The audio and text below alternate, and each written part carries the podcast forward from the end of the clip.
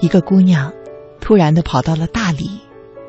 她对我说：“这是她治愈之旅的第十三站。”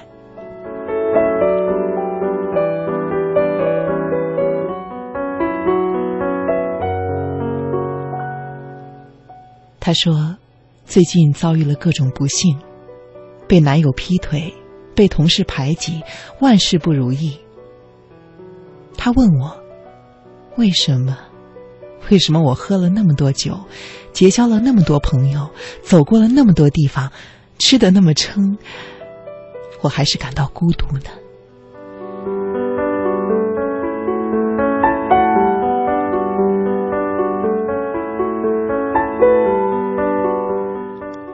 我问他：“你为什么要跑到大理来呢？”他说：“我太失落了。”大家都说大理是艳遇之地，我想找找乐子，好让自己尽快的从悲伤中走出来。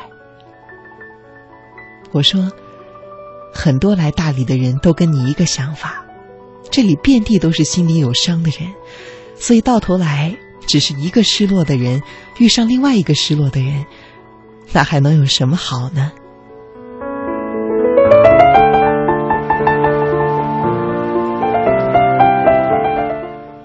这个世界上，每一个人都会经历一个孤独难耐的阶段。来路不明，去路不清，百爪挠心，看不到希望。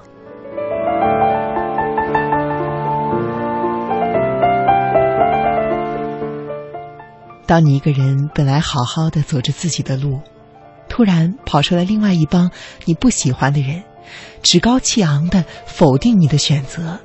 攻击你脚上穿的鞋子，你感到可笑又懒得辩驳，索性的销声匿迹。这不是孤傲，而是逃离。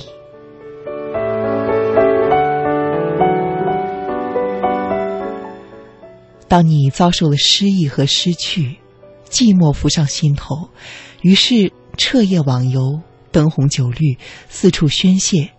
寻求各种无济于事的消遣和狂欢，或者用各种各样的事情去填充内心的失落，这是空虚。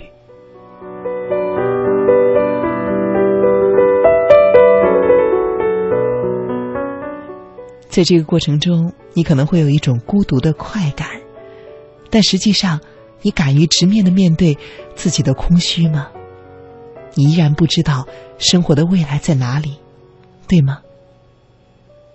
如果排遣抑郁的方式不得当，你很容易让自己不断的钻牛角尖儿，最近最终走到一个深深的黑黑的胡同里。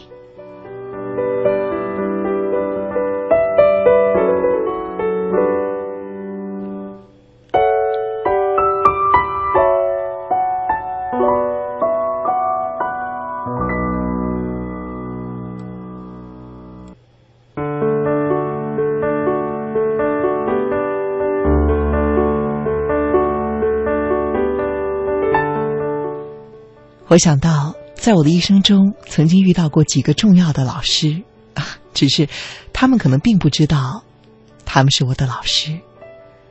一个呢，是经常让我觉得很囧却也很爽的钟点工，他干活麻利，工作效率特别高。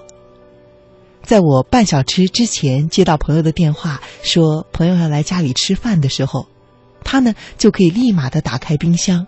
就在这短短的时间内，鼓捣出一桌子好菜。他会问我，客人是哪里人，这样子就会有不同风味的出品。是广东人，他会做清蒸排骨；是湖南人，就会做辣椒小炒肉；而是福建人或者是江苏人呢，菜里就会加点糖。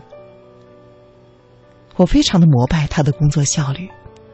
就拿洗碗这件事来说。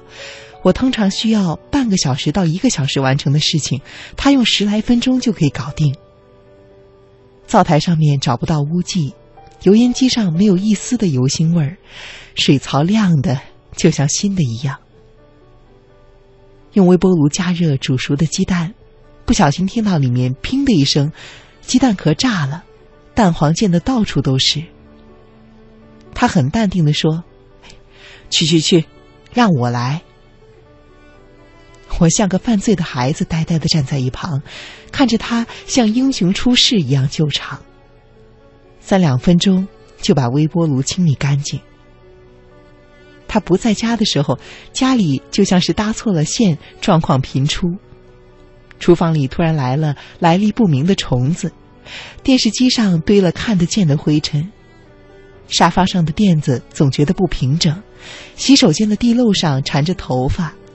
房间里多出来一些不要用，但也不知道该放在哪儿的东西。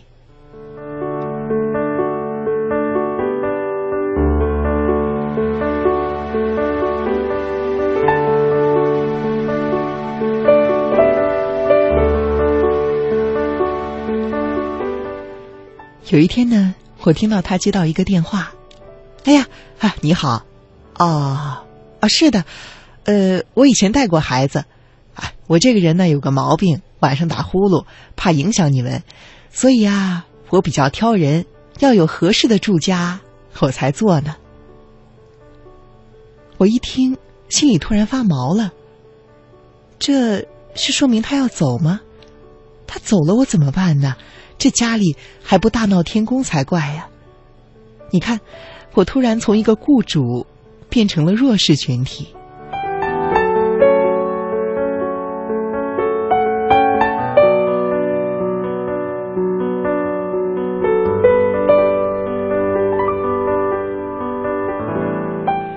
这样一来，我和他之间的供求关系就微妙的发生了变化。家里的扫把有扫把有点旧了，他跟我说：“哎，要买一个新的，要不然这活儿可不好干了。”有一次呢，他又跟我说：“哎呦，上一个老板家里的房子真大，上下加起来有三四百平方，累死人了。”语气里好像很嫌弃，隐约呢又有一些见过世面的傲娇。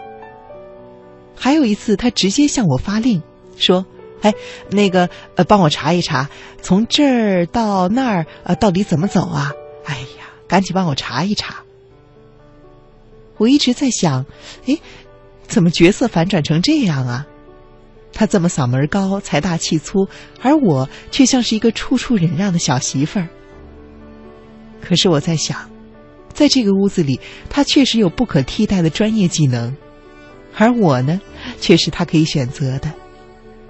我这样的雇主在外面等着排队，他这样的雇员却可遇不可求。光从家务这个角度来说，他的存在感真的是妥妥的。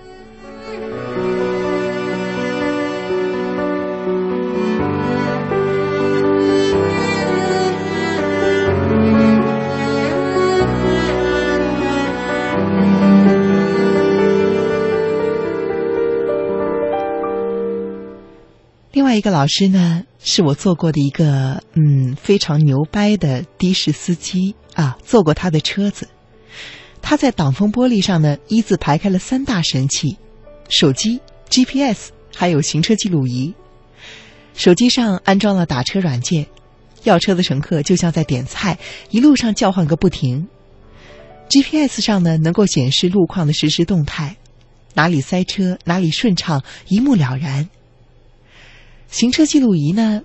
他的解释是这样子的：有了它呀，万一发生什么纠纷都会很清楚，不怕碰瓷，也不会扯皮。我惊讶于他对于生活的井井有条。他面目清朗，棱角分明，制服穿得整整齐齐，很会聊天儿。他呢还很乐观。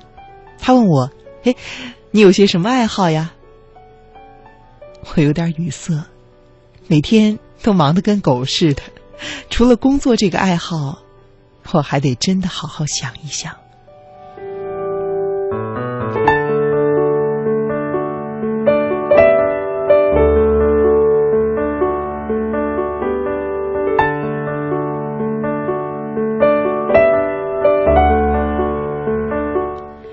的士司机说，他很喜欢捯饬家里。家里的橱柜、桌子和椅子都是他自己做的，绝对的私人定制。筷子上有每一个人的名字，碗碟上还刻了他们家的姓。不开车的时候，他喜欢做菜、收拾屋子，家里总是干干净净、一尘不染。我很讶异，在我看来挣的并不多的他，居然把生活过得这样的诗情画意。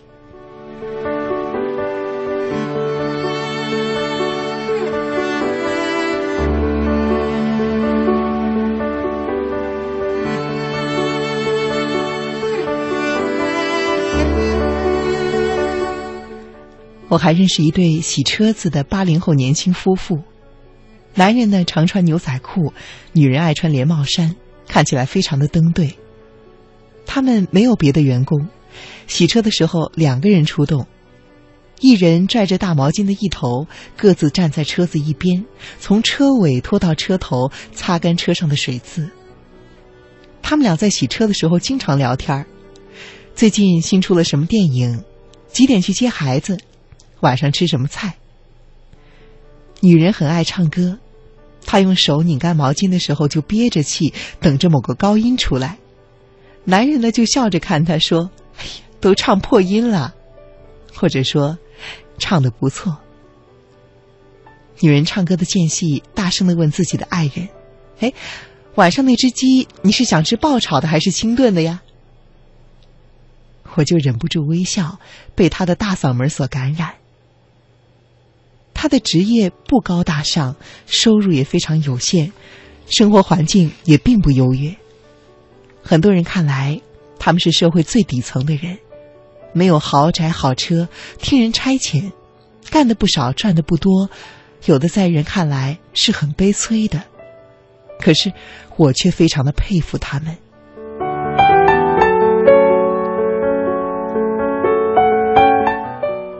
或许。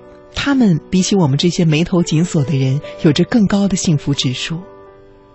或许他们这一辈子不会有太大的变化，最终也不会上演逆袭反转的神话，但是你却无法质疑他们把日子过得越来越好的能力。其实本来啊，职业哪有什么高下尊卑，无非是今天你为我服务，明天我为你服务。大家只是在不同的场所交换着各自的生活技能罢了。其实身份的对比也没有固定的强势弱势，不过是看谁更需要谁多一些。也不是成功人士才能够成为导师，生活的智慧无处不在，就像我的这三位老师。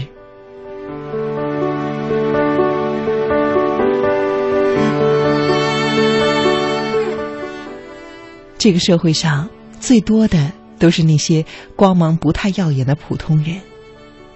每一个人的日子都不同，但是其实又都差不多。无论你是住豪宅还是洗车，你可能都要经历心情的起起伏伏和日子的好好坏坏。坏日子往好处过就是好日子，而好日子往坏处过就是坏日子了。把好日子过坏的人，或许可以归咎于运气，但是把坏日子过好的人，却是一种能力。无论起点如何，我想，这个世界上可能没有天生的好命和坏命，能够被改善的命运，就是好命和好运了。